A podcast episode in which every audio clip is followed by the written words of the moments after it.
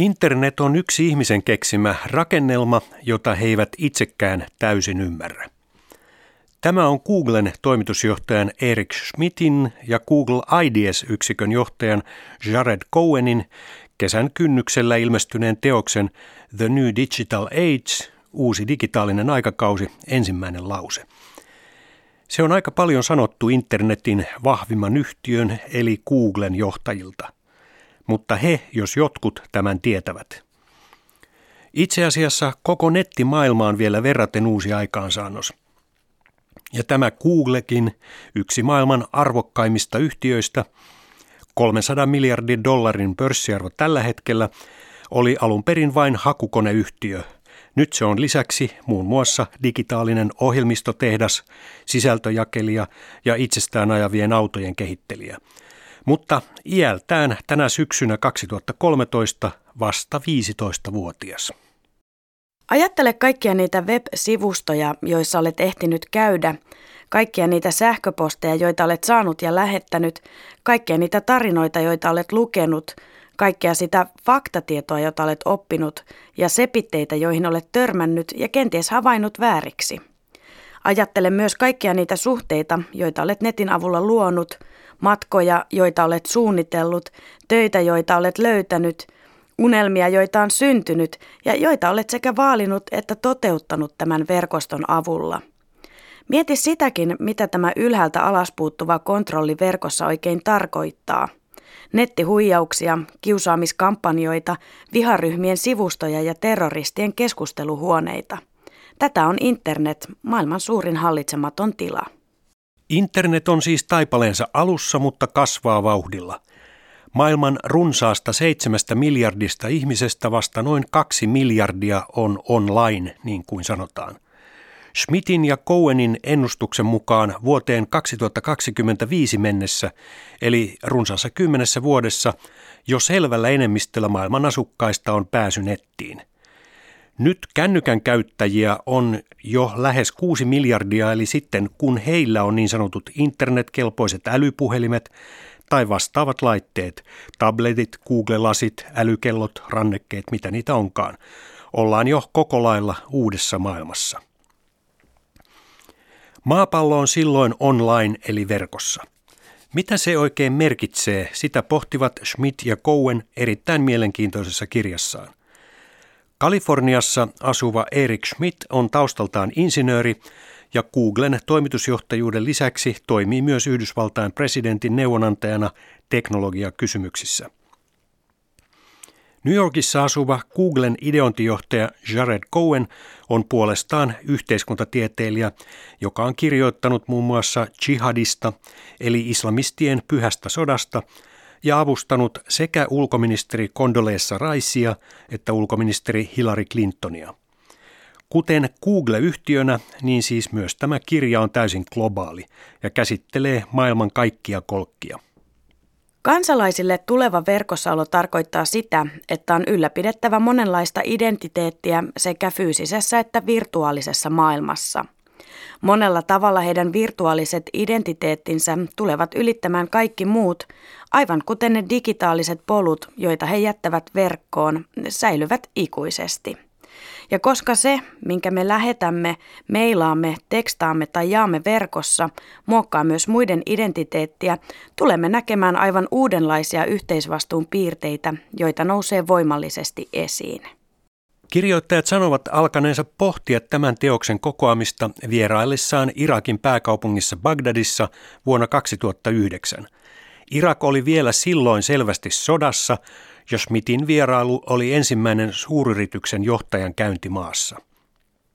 Tekijät sanovat katseleensa ympärilleen hämmästyneenä, kaikilla näytti olevan kännykkä. Silloin he tajusivat, että teknologiaa suunnittelevien ja maailman geopolitiikan tuntijoiden välillä vallitsi syvä kuilu. Sitä he nyt pyrkivät kuromaan umpeen. He asettivat itselleen kysymyksiä, kumpi on tulevaisuudessa vahvempi, kansalainen vai valtio? Tekeekö teknologia terrorismista helpompaa? Mikä on yksityisyyden ja turvallisuuden välinen suhde ja kuinka paljon niistä pitää uudella digitaalisella aikakaudella luopua? Entä kuinka sota, diplomatia ja vallankumoukset muuttuvat, kun kaikki ovat verkossa ja myös kuinka sodan repimä hajonnut maa saadaan taas teknologian avulla jaloilleen. Me uskomme, että modernin teknologian yritykset, sellaiset kuten Google, Facebook, Amazon ja Apple, ovat itse asiassa vielä vaikutusvaltaisempia kuin useimmat ihmiset tajuavat, ja tulevaisuutemme tulee olemaan aivan toisenlainen, kun ne leviävät entistä laajemmalle. Se, mikä tekee niistä vahvoja, on niiden kyky kasvaa. Tämä mittakaavan paisuminen luo uuden globalisaation, tuotteiden ja ajatusten globalisaation.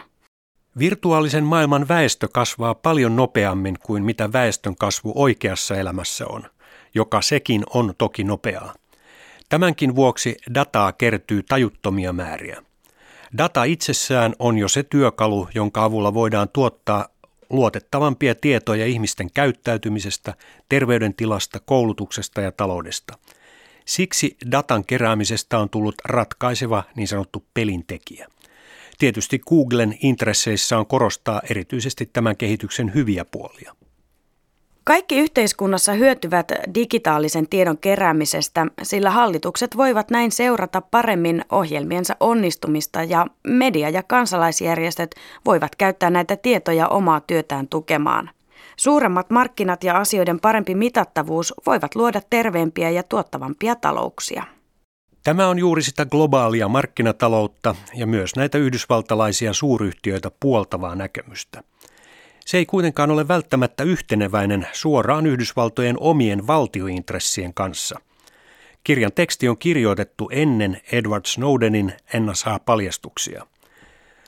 Googlen johtajat kuitenkin puolustavat kirjassa Wikileaksin vuotoja, joten saattaa olla, että Snowdenkin olisi saanut heiltä ymmärrystä. Googlehan on kamppailut Kiinan asettamien rajoitusten kanssa pitkään ja päätti lopulta vetäytyä maasta jokunen vuosi sitten. Siksi he sanovatkin, että lopulta tärkein kysymys ei olekaan se, liittyvätkö yhä uudet ja uudet valtiot ja yhteisöt internettiin, vaan se, minkälaiseen internettiin ne liittyvät. Balkanisoituuko internet, eli hajoaako se osiin? Suurin osa maailman nykyisistä internetin käyttäjistä kohtaa jonkinlaista sensuuria, joka tunnetaan myös nimellä filtteröinti eli suodatus. Mutta miten tämä todella tapahtuu, riippuu täysin kunkin maan politiikasta ja teknologisesta infrastruktuurista. Kaikki tämä suodattaminen ei suinkaan ole varsinaista sensuuria. Edistykselliset maat rutiininomaisesti estävät jonkun määrän sivustoja, kuten esimerkiksi lapsipornoa sisältävät. Kullakin maalla on netin rajoittamiselle myös omia erityispiirteitään. Saksassa ei suvaita natsismia ja Kiinassa minkäänlainen viittaaminen Tiibettiin, Tiananmenin verilöylyyn tai Falun Gong-yhteisöön on totaalisesti kielletty. Schmidt ja Cohen hahmottavat kirjassaan kolme mallia, joiden mukaan netti voisi kehittyä. Ensimmäinen on nimeltään räikeä malli. Kiina on maailman aktiivisin ja innokkain tiedon suodattaja maailmassa. Kiinan hallitus on estänyt kokonaisten erittäin suosittujen palvelujen, kuten Facebookin ja Twitterin sivustoille pääsyn Kiinan rajojen sisällä. Toisen mallin kirjoittajat ovat nimenneet hämilliseksi. Sitä edustaa esimerkiksi Turkki, joka on sulkenut muun muassa YouTube-sivuston kahdeksi vuodeksi sieltä löytyneen Kemal Atatürkia halventavan sisällön vuoksi. Hämillinen malli on suosittu tapa maissa, jotka kamppailevat tasapainon löytämiseksi erilaisten uskomusten, asenteiden ja väestön näkemysten kanssa. Kolmas malli on sitten Googlen johtajien mielestä poliittisesti ja kulttuurisesti suotava sisällön suodattaminen. Tätä mallia edustavat muun muassa Etelä-Korea, Saksa ja Malesia.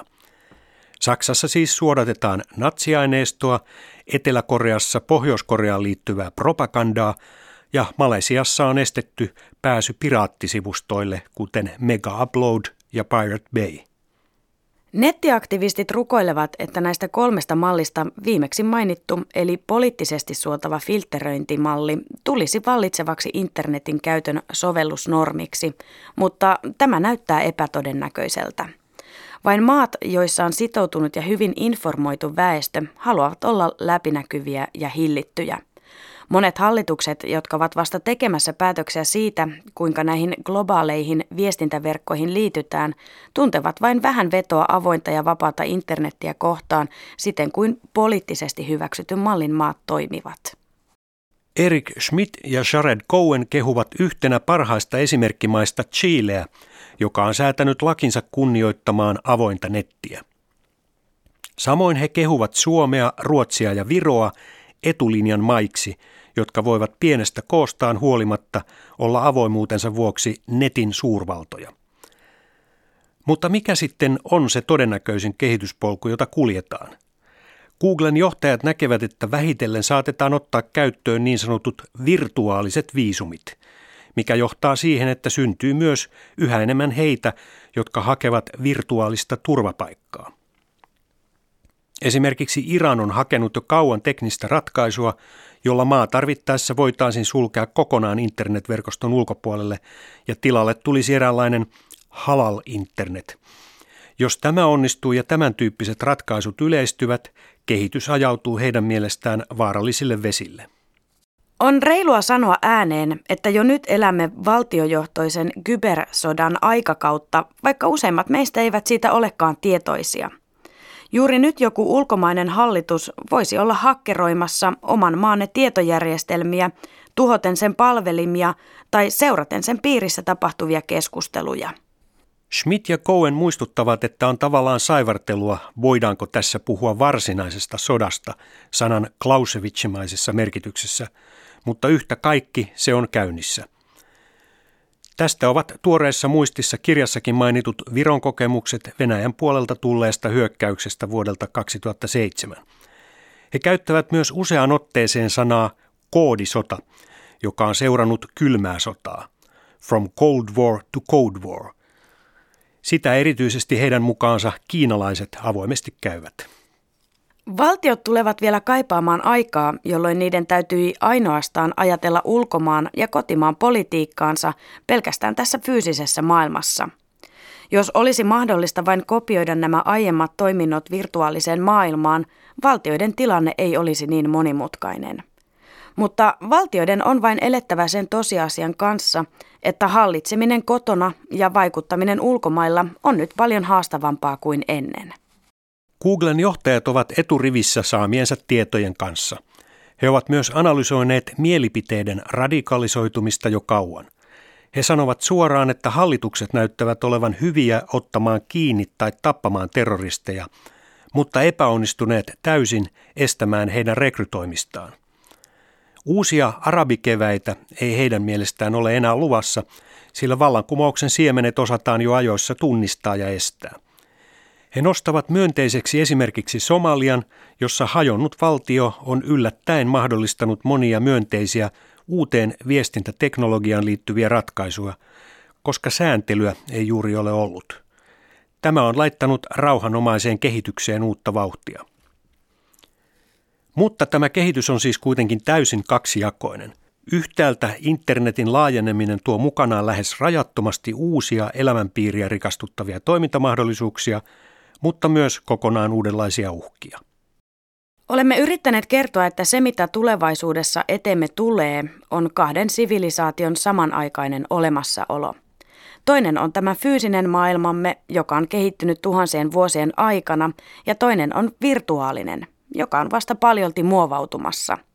Nämä kaksi sivilisaatiota voivat elää rinnakkain enemmän ja vähemmän rauhanomaisella tavalla, jossa kumpikin hillitsee toisen kielteisiä puolia. Schmidtin ja Cohenin mielestä tämä tulevaisuuden optimismi ei tule uusista teknisistä vempaimista sinänsä, eikä siitä, että kieltäydytään näkemästä niiden huonojakin puolia. Kaikki riippuu kuitenkin meistä ihmisistä itsestämme. Emme voi poistaa epätasa-arvoa tai vallan väärinkäyttöä, mutta näillä teknisillä ratkaisuilla voimme auttaa siirtämään valtaa enemmän yksittäisten ihmisten omiin käsiin ja luottaa siihen, että he myös sitä käyttävät.